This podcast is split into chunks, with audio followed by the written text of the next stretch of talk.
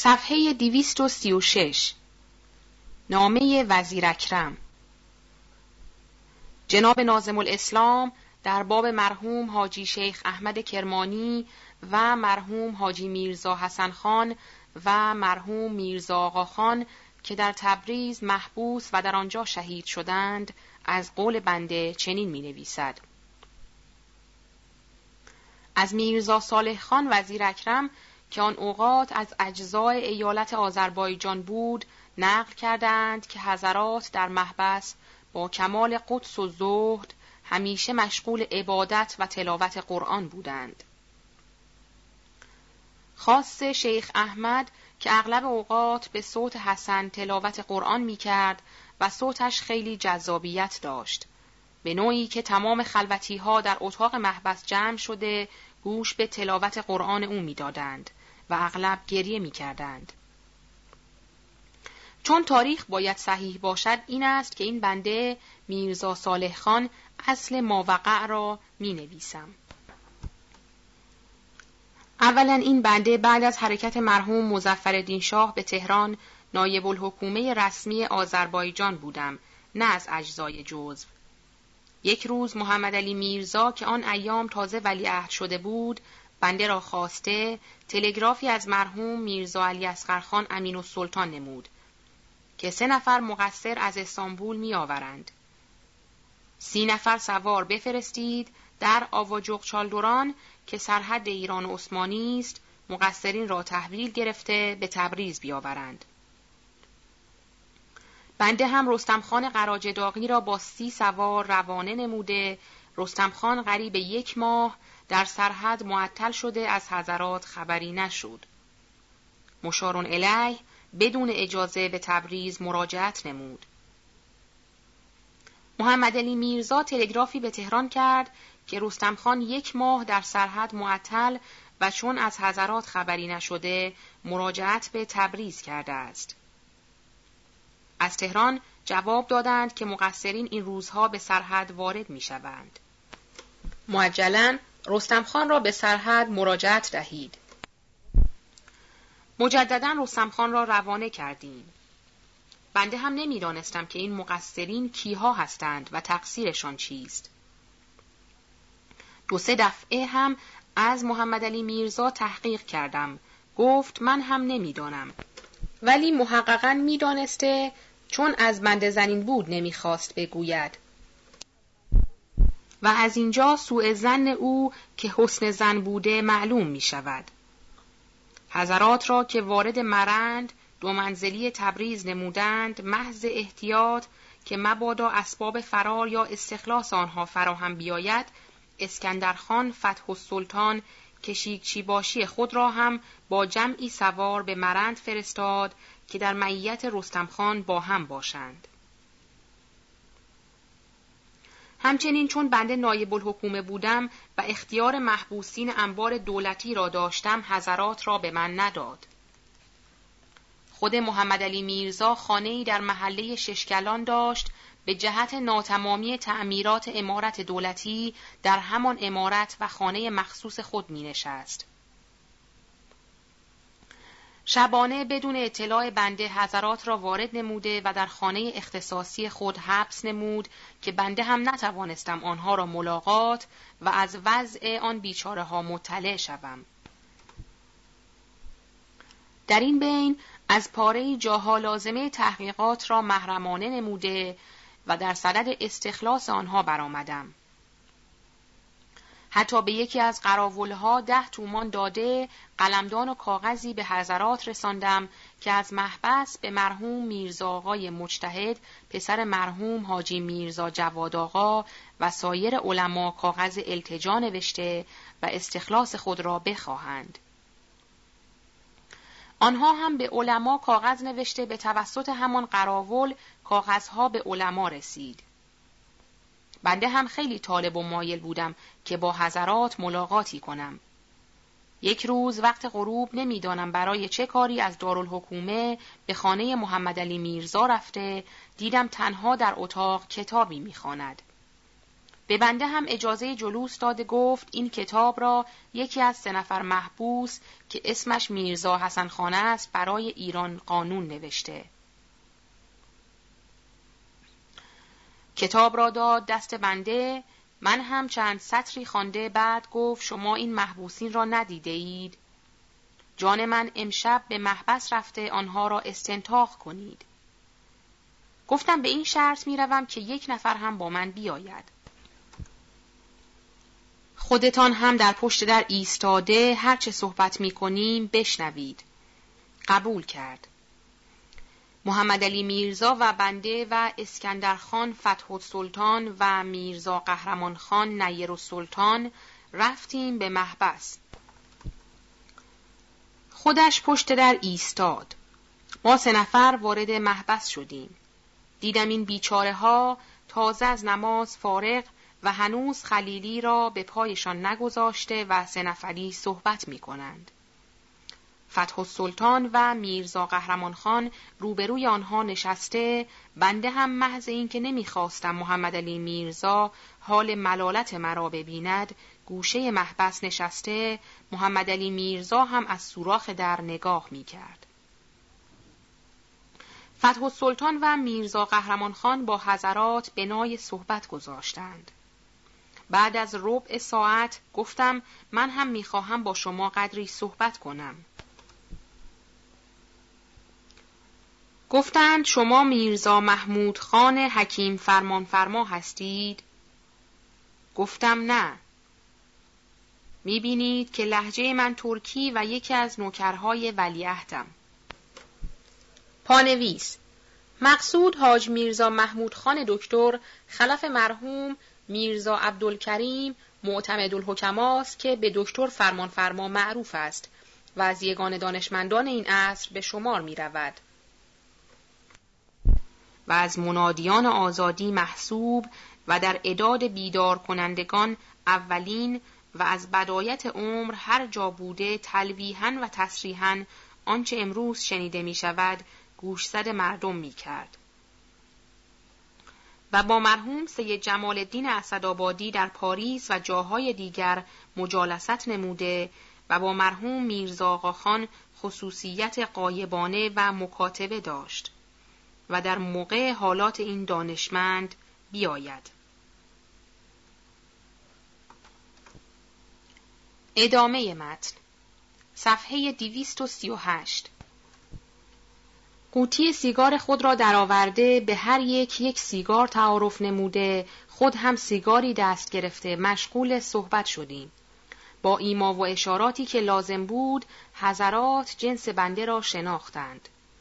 صحبت از مرحوم آقا سید جمال الدین انداختم که در کجا با او آشنا شدید گفتند در استانبول برای اتحاد اسلام مجلسی تشکیل شده بود ایشان رئیس بودند ما هم از اعضای مجلس در آنجا آشنا شده ایم. بنده صحبت را کشیدم به فواید اتحاد اسلام و نتیجه آن که برای ایران حاصل می شود. خیلی در این خصوص صحبت کردم. حضرات بنده را خوب شناختند.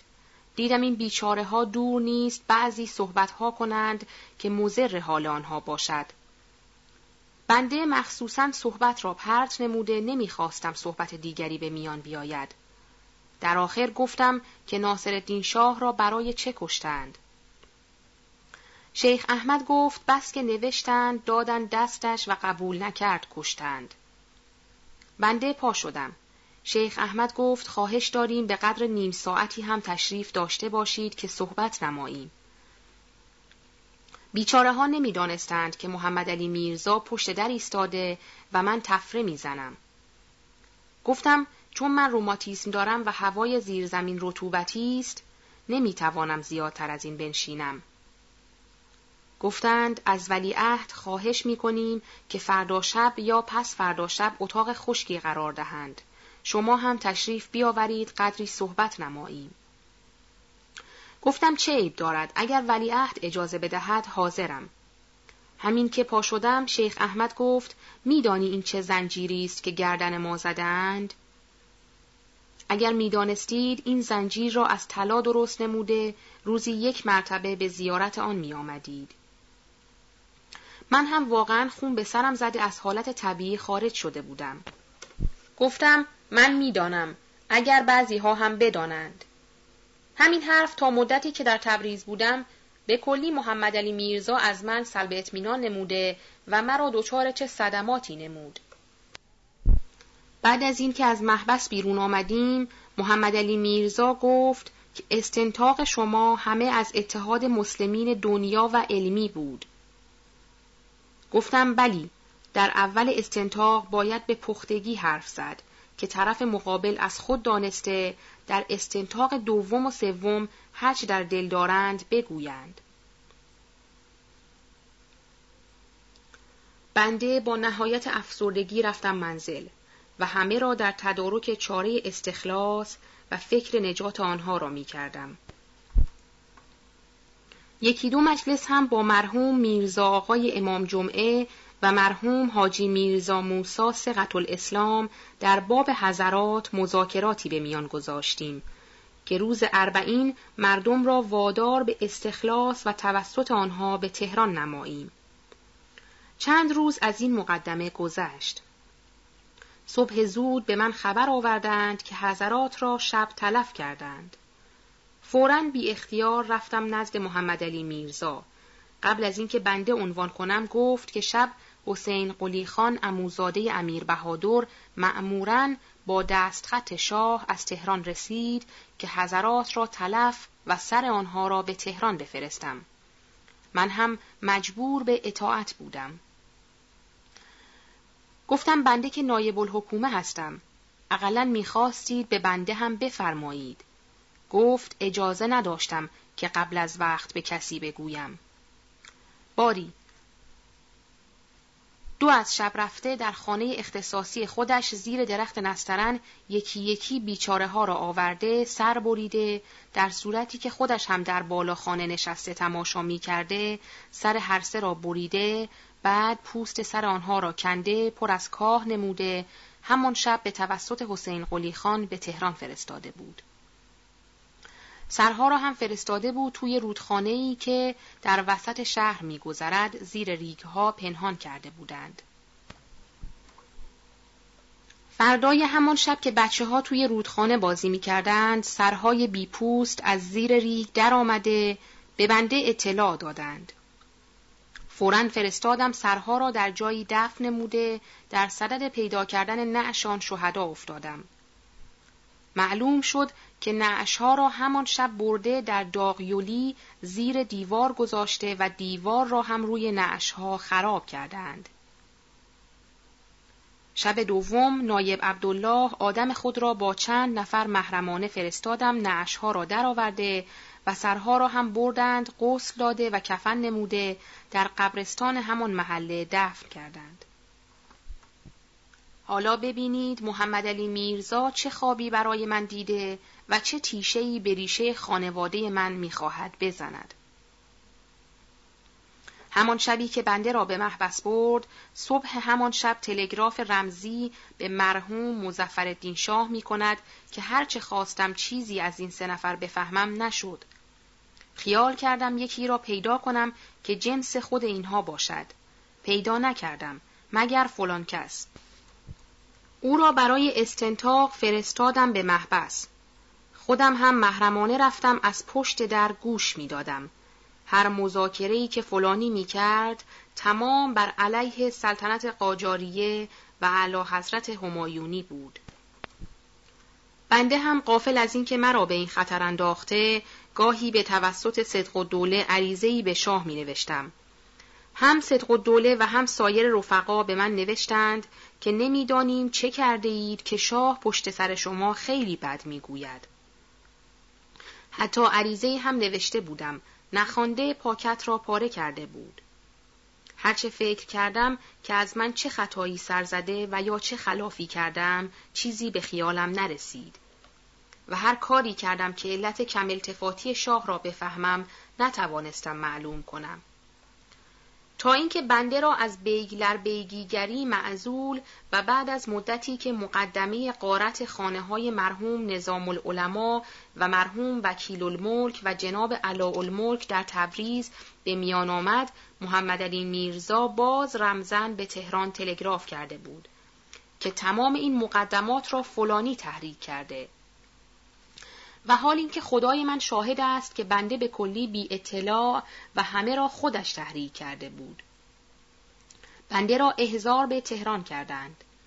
بعد از دو سه ماه مرحوم مزفر شاه با حضور مرحوم حکیم الملک و مقتدر السلطنه در صاحب قرانیه به بنده فرمودند که در استنتاق آن سه نفر ولیعهد با رمز به من اینطور تلگراف کرده بود که شما در محبس به علیه من و سلطنت بعضی حرفها زده اید. بنده هم حکایت را من البدوه الختم به مرحوم مزفر شاه عرض کردم. و آن وقت ملتفت شدم که کم التفاتی شاه از چه جهت بوده. از انتقام خدایی نباید قفلت نمود. در این دو سال اخیر و بعد از انهدام مجلس مقدس شورای ملی و توپ بستن به منزل بنده به چه صدماتی بنده را دچار نمود؟ در لایحه علاهده خواهم نوشت. صالح صفحه 241 تاریخ بیداری ایرانیان. به قلم نازم الاسلام کرمانی. جلد اول. صفحه 243 بسم الله الرحمن الرحیم. گر بماند نام نیکی زادمی به که از او ماند سرای زرنگار. شب سهشنبه دوم ماه زلحجت الحرام سال 1322 هجری و هفتم فوریه ماه فرانسه سال 1905 میلادی نگارنده این تاریخ میرزا محمد نازم الاسلام کرمانی وارد شد بر جناب آقا میرزا سید محمد تباتبایی در حالتی که تنها نشسته و کتابی در پیش گذارده با نهایت حزن و اندوه سر به جیب فکرت و گریبان حیرت فرو برده. پس از ادای سلام و استماع جواب عرض کردم این ایام اهالی تهران به افتتاح مکاتب و تأسیس مدارس شوقی وافی و ذوقی کافی دارند. اگر به این طور زمانی بگذرد هر آینه به زودی ابنای وطن را عالم و دانشمند خواهیم دید. جنابش نخست اظهار مسرت فرمود. سپس گفت افسوس که هشت سال است در پیشرفت ترقی این مملکت خیالات می نماییم. چنانچه نهایت جد و جهد و کوشش را در امر مدارس و مکاتب ملیه جهت تربیت نوباوگان وطن نموده و با معاندین طرف مباحثه و معارضه واقع شده و آنها را تا یک اندازه مجاب و ساکت کرده با اینکه رساله ها در رد مدارس و حرمت ایجاد و افتتاح مکاتب نوشتند از تشویق مکاتب و مدارس و ترویج جراید و رسایل مفیده و تقویت معارف و موجبات بیداری ملت قفلت و تسامح نکرده. ازل امین و سلطان را از صدارت که مانع پیشرفت معارف مینمود با هزاران صدمه و برانگیختن وسایل از اعلی حضرت پادشاه مزفر شاه استدعا نمودم. لیکن عین و دوله که شخص مستبد خودرأی خودسر بی است به جای اون منصوب گردید. و او هم مانند صدور سابق بلکه از جهاتی بدتر و نادانتر است. نگارنده عرض کرد ازل این صدر اعظم را نیز از پادشاه درخواست کنید. فرمود بالفرض این وزیر هم معزول شود. دیگر کدام شخص عالم عاقل کامل بسیر را دارند که شایسته مسند صدارت باشد و بتواند خرابی های چندین ساله این مملکت را آباد و نواقص را اصلاح نماید. عرض کردم پس علاج از چرا هست؟ فرمود باید سعی کرد افراد ملت عالم شوند. چه پس از آن که عموم ملت عالم شدند آن وقت حقوق ملی خود را می دانند. حقوق دولت را بر خود و ملت و حقوق ملت را بر خود و دولت که آگاه شدند دیگر هرگز زیر بار ظلم و جور و استبداد نخواهند رفت. آن وقت کارها راجع به صاحبان کفایت و درایت خواهد شد. پس بر شما باد به اصلاح معارف و تأسیس و تکثیر مکاتب و احداث مدارس ابتداییه و علمیه و سنائیه و غیره. عرض کردم اگر صلاح بدانید مدرسه‌ای برای دخترها و دوشیزگان مفتوح نماییم و در تربیت بنات و دوشیزگان وطن بکوشیم و به آنها لباس علم و هنر بپوشیم. چه تا دخترها عالم نشوند پسرها به خوبی تربیت نخواهند شد. در این گفتگو و مذاکره بودیم که فرزند آن جناب آقا میرزا سید محمد صادق رئیس مدرسه اسلام وارد شد. و در باب مدرسه دوشیزگان اینطور فرمود. چیزی که مانع ایجاد و احداث مکاتب دخترهاست نبودن اداره نظمیه و نداشتن پلیس مرتب و مصادف شدن دخترها با اشرار در هنگام زهاب و ایاب و ممانعت معاندین و تهیه نکردن زنان معلمه با اخلاق و ترتیبات صحیحه و کتب کلاسی و عدم امنیت و اجرای مجازات الواد. برفرض اسم حضرت حجت الاسلام منع معاندین را بردارد. با جوانان جاهل و اشخاص عذب و بیلجام چه کنیم؟ اگر یک نفر از اشرار با یکی از دخترها طرف شد و اسباب زحمت را فراهم آورد کی ممانعت می کند و که مجازات می دهد اگر دختری راه خود را کچ کرده عوض رفتن به مکتب رفت به خانه یکی از دوستان خود پدر و مادر آن دختر چگونه مطلع می شوند؟ و چطور دختر خود را در خانه غیر بیابند؟ استطاعت آن که در هر مدرسه فراش متعدد بیاوریم که نداریم. پس باید نخست اداره پلیس و نظمیه را مرتب کنند.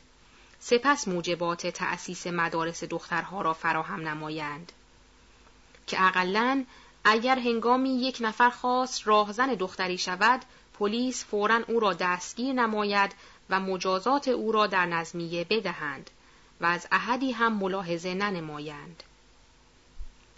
دیگران که معلم مردانه که نمی‌توان برای دخترها آورد.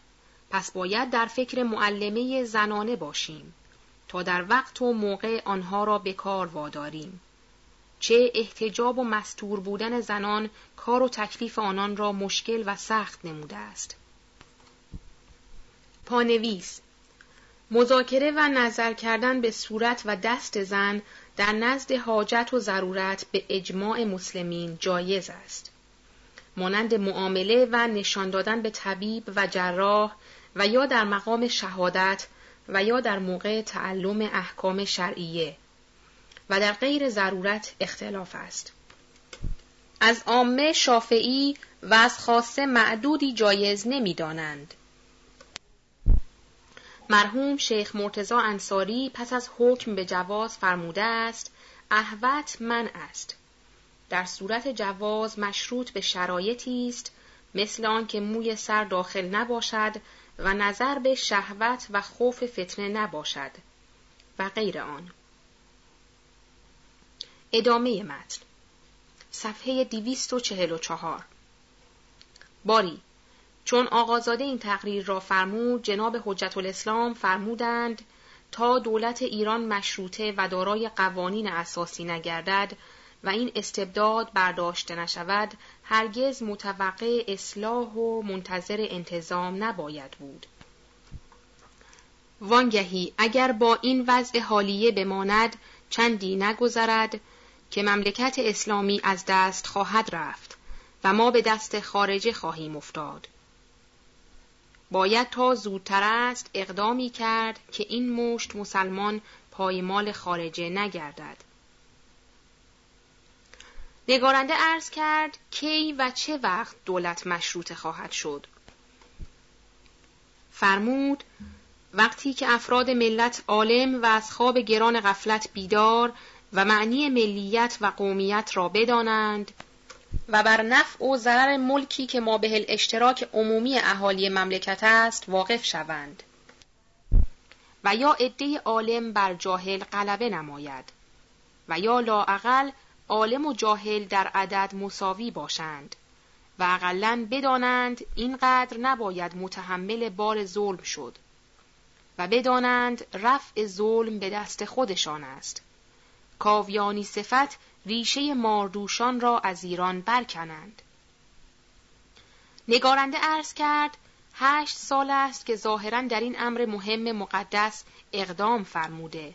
چنان که مدرسه اسلام را خودتان مفتوح نمودید و سایر مکاتب و مدارس را اجازه و تشویق در افتتاح و از جراید و معارف ترویج کردید. کما اینکه مکرر واداشتید در قهوه ها و معابر و منابر برای عوام الناس روزنامه بخوانند و آنها را بیدار و آگاه سازند. و چقدر اوقات شریف خودتان را صرف امتحانات شاگردان مدارس فرمودید. چه نتیجه داد و چه فایده بخشید. فرمود این اقدامات و مقدمات در موقع نتایج خود را ظاهر خواهد داشت. اجالتا باید در انعقاد مجالس و انجمنها اقدام کنید و در خفیه و آشکار با اشخاص عالم و متمدن بنشینید و در امر وطن عزیز و اصلاح خرابی ها سخن رانید و شاگردان مدارس و طلاب علوم بلکه عموم وطن دوستان را به این خرابی و نواقص آگاه و هوشیار سازید. و خون غیرت و همیت ملی را به جوش آرید و به مردم بفهمانید که وقت بسیار تنگ و مملکت در حال شدت مرض بل مریض محتضری است. با هم متحد و متفق شوید و برادرانه و غیرتمندانه در مقام مجاهده و خدمت به اسلام و وطن برایید و این کتاب ابراهیم بیک که سیاحتنامه یک نفر ایرانی است و ورود او را به خاک ایران من کردند گرفته و بخوانید. این همین کتابی بود که در نزد ایشان بود و به بنده دادند و بعض نصایح محرمانه و مواعظ مشفقانه که راجع به خدمت به اسلام و وطن بود فرمودند و طرق ترقی و تمدن را ارائه نمودند فرمایشات آن بزرگوار که از روی غیرتمندی و وطنخواهی بود در من اثری تام نمود که دیگر حالت نشستن برایم نماند. از شب هم تقریبا هفت ساعت گذشته بود. لذا برخواسته و رفتم جنابش با فرزند خیش مشغول بقیه همین گفتگو بود. صفحه 245 تشکیل انجمن مخفی نتیجه مذاکرات مجلس شب گذشته این شد که فردای آن شب رقعجات دعوت برای بعض دوستان و آشنایان فرستاده دو روز دیگر انجمن مخفی تشکیل یافت. و این انجمن در امکنه مختلف مخفیانه سایر بود. صورت مذاکرات و مقابلات بعض مجالس را عینا می نویسیم تا اشخاصی که در این مقصود مقدس سخنی رانده و اقدامی کردند ذکر خیرشان شده باشد و اسم سامی و نام نامی ایشان در صفحات تاریخ بماند و اخلاف وطن آنان را به نیکی یاد نمایند و ما هم به یک اندازه ادای شکر اقدامات خیرخواهان عالم انسانیت و اسلامیت را کرده باشیم. صفحه 246 جلسه اول روز پنج شنبه 18 ماه زلحجت الحرام سال 1322 هجری که عید قدیر بود در منزل بنده نگارنده جمعی از فضلا و دانشمندان حضور به هم رسانیده یکی دو مسئله مطرح و مذاکره شد. بنده نگارنده عنوان سخن را این گونه نمود. ای آقایان و ای دانشمندان و ای وطن دوستان و ای اسلام خواهان و اصلاح طلبان و ای غیرتمندان آیا خوابید یا بیدار آیا غیرت وطنی و شرف نوعی و حس ملی و مذهبی و دولت دوستی و ملت پرستی و معارف خواهی در شما هست یا نه؟ آیا شما خود را در اداد انسان می شمارید یا نه؟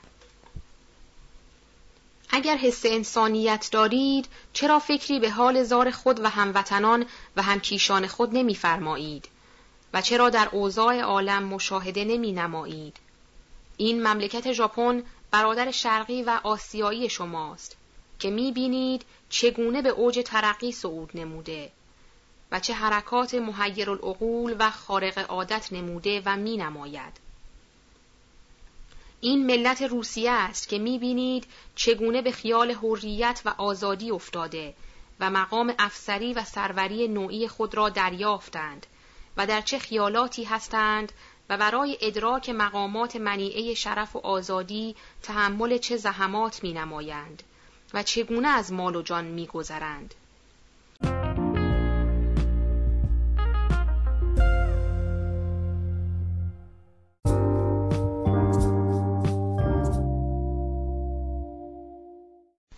صفحه 246 و این اهالی هندوستان می باشند که به خیال آزادی و استرداد استقلال خود افتاده و امن قریب افکار عالیه آنها نتایج حسنه داده و به منتهای آمال خود نائل خواهند شد. و این امارت افغانستان است که یکی از قطعات و حکومتهای ایران بود و خود را به چه مقامی می‌بیند و چه سودایی در سر دارد. ما اهالی ایران چه تقصیر کرده و چه گناهی مرتکب شدیم که باید در نهایت ذلت و خاری و مسکنت و خاکساری بوده در جزء وحشیها و بیتربیتها محسوب باشیم. و مبتلای هزاران دردهای بیدرمان از خارج و داخل گردیم. این است امر نان و گوشت و روغن و سایر معکولات. آن است حال آب و هوا و سایر مشروبات. گاهی به تعدیات حکام ظالم و زمانی گرفتار ظلم دیوانیان. وقتی به ستم و هوای میل و نفس کسبه گرفتاریم. کوچه و خیابانها کثیف حمامها و آبها بدبو و نجس. نه راهانی داریم و نه کارخانه و نه روزنامه آزادی. نه اخبار یومیه و نه آثار عیشیه. دو سه روزنامه در داخله داریم آن هم جز تملق و دروغ و چاپلوسی و محملات دیگر چیزی نمی نویسد. احدی نیست که به خیال ترقی این ملت نجیب و اصیل و ضعیف افتد. حکام به رشوه و تعارف خو گرفتند. وزرای خائن وطن عزیز را به بهایی کم و سمنی بخص به اجانب از هر جانب می فروشند. رؤسا گرفتار اقراض شخصی می باشند. نه کشتی و دریا داریم نه بندری و لنگرگاه. نه لشکر داریم نه دفتر. نه بلدیه داریم نه نظمیه. نه مالیه داریم نه عدلیه. نه مدارس داریم نه مجالس. نه معارف و نه مهارف. نه فلاحت نه زراعت. نه علم اسکری و نه تربیت لشکری. نه آسایش و نه آرامش. نه حال نه مال. نه شب نه روز. نه رب نه رب. نه و نه. با اینکه پادشاهی داریم مانند این پادشاه مزفر شاه رعوف و مهربان متدین و مسلمان نسبت به سلاطین قاجاریه از همه بهتر است. با اینکه جمعی مفسد بدمنش دور او را گرفتند باز مایل به معارف و علوم است. چنان که در مدت هشت سال سلطنت این پادشاه چقدر مدارس و مکاتب ایجاد و احداث شده است و به چه اندازه مردم بیدار و هوشیار. در اغلب امور خیریه اول این پادشاه پول می دهد و به هر اندازه که به عرض او برسانند در امور مقدسه اعانت می‌فرماید. مانع ترقی نیست. و عائق تمدن نه.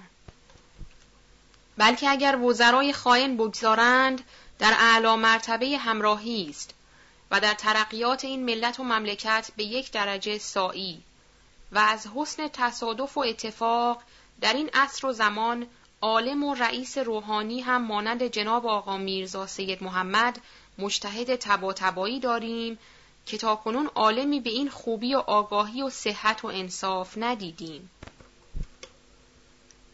سیاسی می‌داند. خطوط خارجه را می‌خواند. به حقوق ملل عارف. به قوانین ممالک و دول واقف. ملت دوست معارف خواه وطنشناس دولت خواه به مواقف و مقتضیات عصر آگاه. با دانش و دوربین موشکاف و نکتچین به معضلات امور بینا. خردبین و خردگیر و خرددان و دانا غیرتمند و جوانمرد با ذوق و اهل درد. برای وطن شب و روز در چارجویی و خیرگویی. در امور خیریه سایی و جاهد و در ترقی ملیه مجاهد.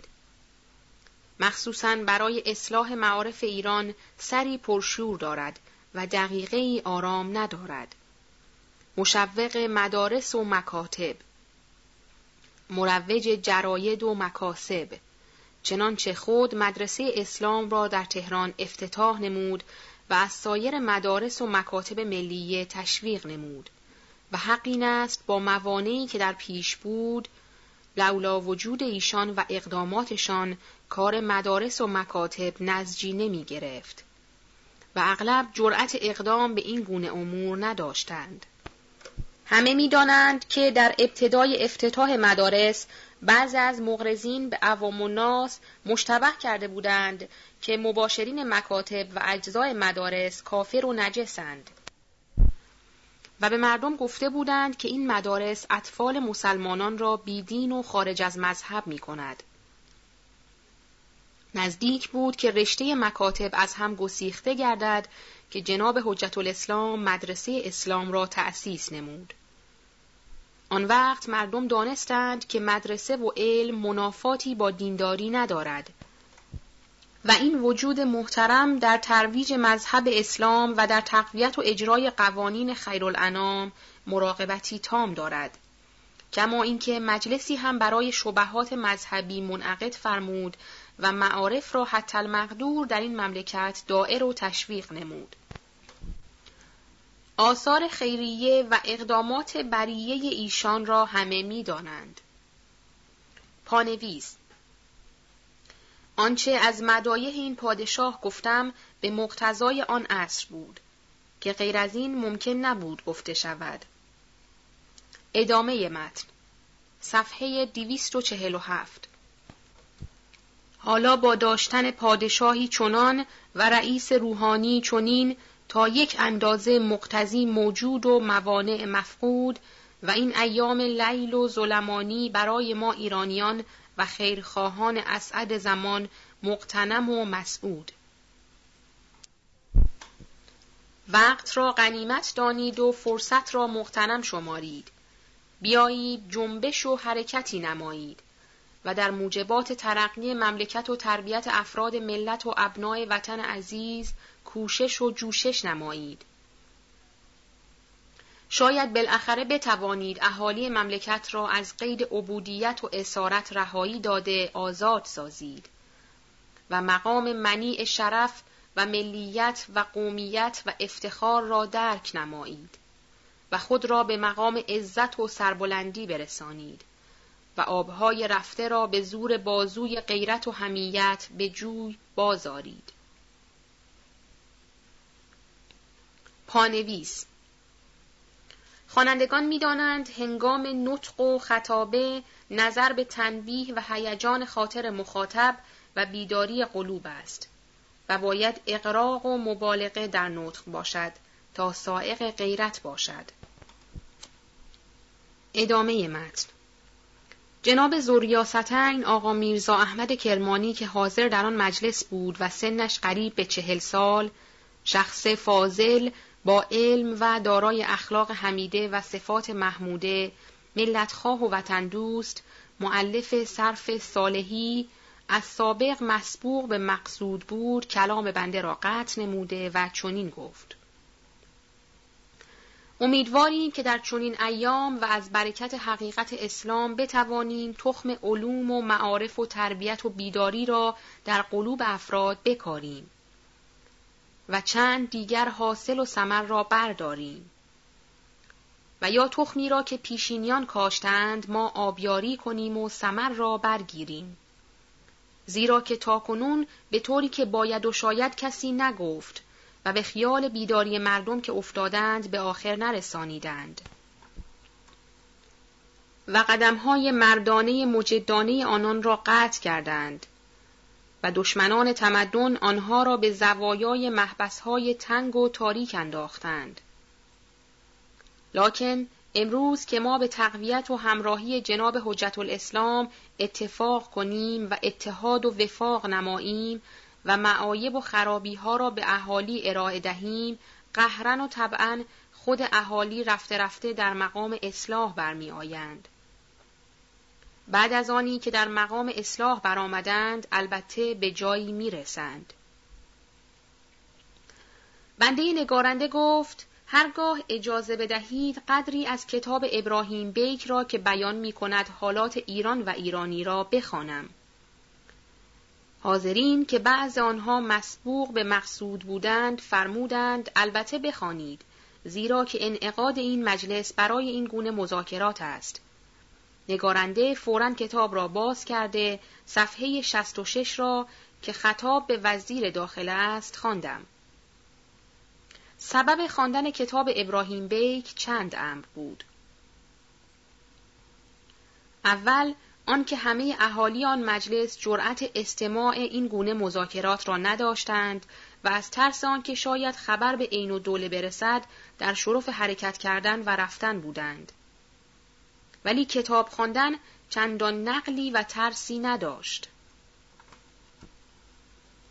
دوم آنکه ایرانیان مطالبی را که در کتاب باشد بهتر اهمیت به آن می‌دهند و خوب حاضر و مهیای استماع می‌شوند. سوم که هر کس متکلم به این کلمات می‌شد فورا به او میبستند که بابی و لامذهب است لکن در خواندن کتاب محضوری نبود. چهارم آنکه کتاب ابراهیم بیک تازه شایع شده بود و هر کس نسخه آن را نداشت و مایل به شنیدن و خواندن مطالب آن بودند. این جواب را هم نگارنده با بعضی مهیا کرده بودیم که اگر گرفتار شویم و یکی از ملاها بر ما ایراد وارد سازد که این کتاب از کتب زاله است چرا می‌خوانید؟ به او بگوییم ما برای اینکه ردی بر آن بنویسیم و بعض مطالب آن را نقض کنیم آن را میخواندیم. خلاصه کتاب را در دست گرفته چنین خواندم. صفحه 249 خطاب به وزیر داخله. حالا بفرمایید ببینم در کدامین شهر از شهرهای این مملکت وسیع بیمارخانه بنا نهاده اید؟ و یا دارالعجزه و مسکن ایتامی ساخته و برای تربیت اطفال بیکس ملت دارالصنایعی پرداخته اید؟ و در کدامین قصبه از قصبات وطن برای تسهیل نقلیات راه های شوسه درست کرده اید و اسباب ترقی و تسهیل زراعت و فلاحت را که مایه حیات ملک و ملت است فراهم آورده اید. در باب ترقی تجارت مملکت که دولتهای بزرگ دقیقه از آن قفلت نکرده بلکه میلیون ها پول در راه توسیع آن خرج نموده اند و در موقع اقتضا برای حصول مقصود آن خونریزی ها کرده اند چه اقدامات مجدانه از شما سرزده است؟ آیا هیچ خبر دارید که سالیانه از امتعه ایران چقدر به خارج حمل و نقل می شود؟ یا چقدر مال و تجاره از خارج داخل این مملکت می شود؟ عجبا هیچ به خاطر مبارک عالی خطور کرده است تدبیری به کار برده باشید که مقدار امتعه و محصولات داخلیه که به خارج می رود بیش از آن نباشد که از خارج به مملکت داخل می شود تا داخل وطن را بر خرج آن غلبه روی داده رعیت را بدان وسیله توانایی حاصل آید و خزانه دولت آباد گردد. چرا باید رعیت ایران تا جزئیات لوازم زندگانی محتاج خارجه باشد؟ آیا شمع کافوری را خدای تعالی نصیب کامله خود اختصاص داده یا کار بشر است؟ مگر قند از آسمان میبارد؟ عجبا خاک ایران استعداد رویانیدن چغندر و یا نشکر را ندارد. مگر پیه گاو و گوسفند ایران مانند پیه مواشی و دواب به ملل خارجه قابل تصفیه نیست یا للعجب مگر این همه پنبه ایران که به کرورها به خارج می‌برند کفایت ملبوس اهالی را نمی کند. جناب وزیر از مقدار نفوذ و جمعیت ایران هیچ خبر دارید؟ از مقدار توالد و تناسل که مایه بقا و دوام قومیت و ملیت ماست آگاه هستید؟ آیا تا کنون اسباب مهاجرت این همه ایرانی را که به ممالک روس و عثمانی و هند پراکنده می شود تحقیق فرموده تدبیری برای من این کار به کار برده اید؟ چرا اقدامات به کار نمی برید که برای رفع احتیاج ملت اقلا در بعضی ولایتهای مناسب فابریکهای مختصر به نام سرکار ساخته و پرداخته گردد؟ خواهید فرمود که ساختن فابریک وظیفه و تکلیف من نیست. سلمنا لاکن تدبیر احداث آن و تشویق نمودن ملت و زامن شدن به حفظ حقوق رعیت کار وزیر با کفایت و خردمند با انصاف است. به خدا در ممالک خارجه اینها را یکان یکان شمردم. همه از تکالیف وزیر داخله است. باید رشته این گونه نیکبختی ها را او از هر جانب پیدا کرده به دست رعیت بسپارد. هرگاه نکند معاقب و مسئول است. چرا اسباب پریشانی و پراکندگی ملت را نمی‌پرسید که سبب چیست؟ سالیانه چندین هزار رعیت ایران ترک دار و دیار خود گفته به خاک عثمانی و روس و هند میریزند و در ممالک غریب در پیش دوست و بیگانه بدان ذلت و خاری و پریشان روزگاری به سر می‌برند. آیا هنوز زمان آن نرسیده که وزرای ایران رعیت را به حکام و حکام را به پیشکار و پیشکار را به بیگلر بیگی و داروغه و آنان به کت خدایان و ایشان هم به فراشباشی و نایب نفروشند؟ در کدامین مملکت دیده شده است که داروغگی شهر را به اجاره بدهند؟ وانگهی به عرازل و ادانی ناز آخر انصاف باید کرد این مأموریت گرامی را در ممالک متمدنه دایره پلیس می نماید.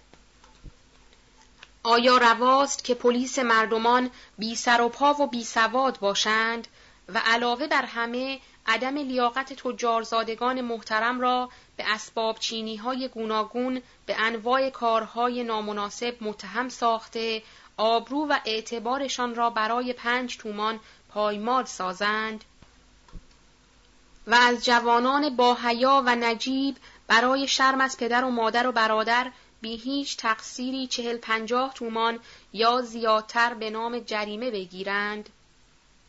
آیا از وضع ناگوار این گمرکخانه های بی تعرفه که موجب هزار گونه شماتت دوست و دشمن است خبر ندارید که از یک جور متاع داخله یا خارجه از یکی دو تومان و از دیگری یک تومان و از یکی دیگر که گویا پدرش سرباز یا برادرش توپچی است پنج هزار می‌گیرند.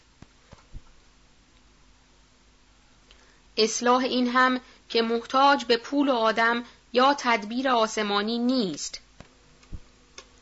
تا چند در دست حکام ظالم در باب رفتار آنان با رعیت و اخذ مالیات کتابچه و دستورالعمل مانندی نخواهد شد. تا کی حال این ودایع گرانبهای خدا داده را که رعیتش نام است رعایت خواهید فرمود. آنان را به هوای نفس حکام بیمروت سپرده ناگزیر از تبعیت خواهشهای رزیلانه آن فرومایگان خواهید داشت.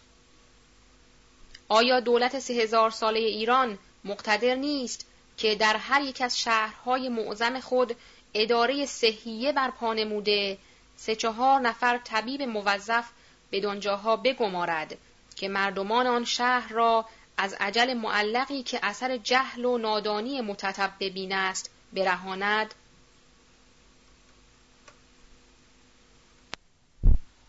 پانویس متتبب در زبان عربی کسی را گویند که خیلی طب بداند و در فارسی کسی را گویند که علم طب را به خود ببندد و در واقع نداند. ادامه متن صفحه 250 چرا به جهت معالجه جزام و برس که در دوره اول معالجه آنها خیلی آسان است بیمارخانه نباشد؟ که در هر شهر مسافر در اول ورود به جماعتی از این بدبختان دچار نشود. که از آسیب این مرض کثیف لب و دماغشان ریخته و چشم و دهانشان را اعوجاج روی داده کف گدایی به پیش خودی و بیگانه دراز کرده خودشان مانند وحوش در بیابان زیست کنند. و از دار و دیار مطرود و در نظر اهل و ایال منفور باشند. به خدای که از برای مرد وطن دوست غیرتمند مرگ از دیدن حالت آن بدبختان سهل و آسانتر است. من یک بار آنان را دیدم و هنوز دلم در تب و تاب است شما همه روزه می بینید و هیچ گردی به دامان کبریای شما نمی نشیند. مگر نه اینان ابنای وطن شما و برادران دینی شمایند دیگران برای حفظ حیات یک تن از ابنای وطن و بنی نوع خودشان چه زحمتها بر خود هموار نموده چه پولها خرج می کنند. اصلا این کارها که در انظار خارجه موجب ننگ دولت و ملت و اسباب هزار گونه سرزنش خودی و بیگانه است محتاج چندان مخارج گذاف نیست که دولت و ملت از تدارک آن عاجز باشند. به وحدانیت خدا قسم از خود ملت وجه اصلاح این گونه معایب را که سبب کاهش شعونات دولت در انظار بیگانگان است به سهلترین وجهی می‌توان گرفت که از آن روی در ظرف بیست و سی سال اولاد و اقارب و بستگان یک مرد فقیهی که خود به وساطت چندین نفر از دولت تنها سالیانه شست تومان وظیفه دعاگویی داشت اکنون صاحب پنج کرور ثروت و سامان بشوند اما برای اصلاح نقایص جزئیه وطن نمی شود به اعانت عمومیه رجوع نمود و همچنان کار مقدسی را از پیش برد. در این باب آنچه لازم است تنها حسن نیت و تدبیر و درستکاری و بیتمعی است. در صورتی که ملت خود را از دولت و دولت خود را از ملت دانست و فهمید که اینان لازم غیر مفارق و تنها در لفظ دو اما در معنی واحدند همه کارهای سخت ساخته و پرداخته می شود. از دولت و میامن اتفاق این دو عنصر گرامی وطن هیچ گونه مشکلاتی در مقابل پایداری نتواند نمود. دولت همه ز اتفاق خیزد، بی دولتی از نفاق خیزد. به دستیاری عدالت و مساوات بر همه سختی ها غلبه توان نمود. در اسنای این مسافرت که قسمت قلیلی از ممالک ایران را دیدم دلم خون شد. همه جا ملک پریشان، ملت پریشان، تجارت پریشان، خیال پریشان، عقاید پریشان، شهر پریشان، شهریار پریشان، خدای را این چه پریشانی است؟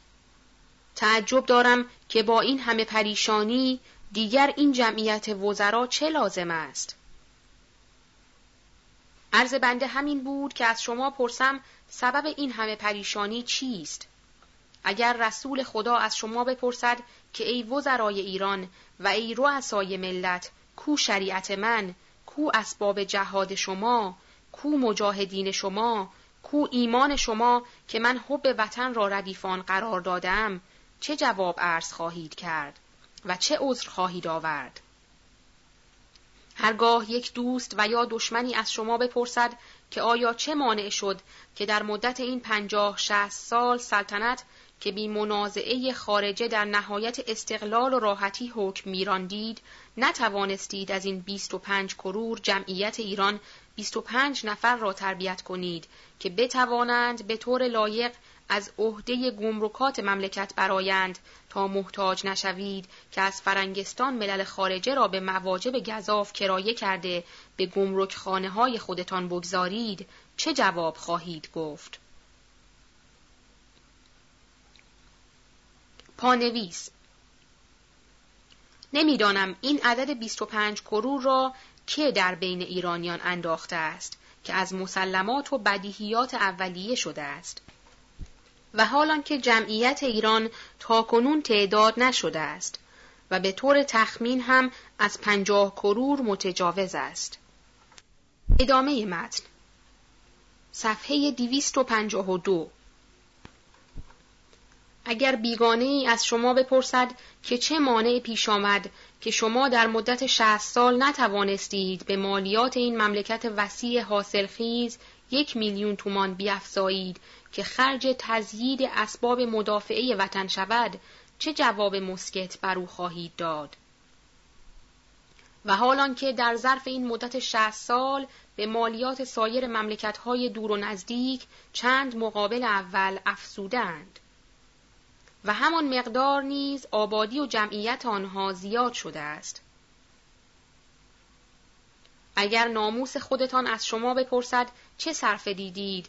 که مداخل مملکت را فقط منحصر به اخذ رشوه و تعارف و جریمه داشتید و از فراهم آوردن اسباب تزیید مالیات و توسیع دایره تجارت و زراعت وطن قفلت ورزیدید چه پاسخ خواهید داد که موجب رفع سرفکندگی شما گردد؟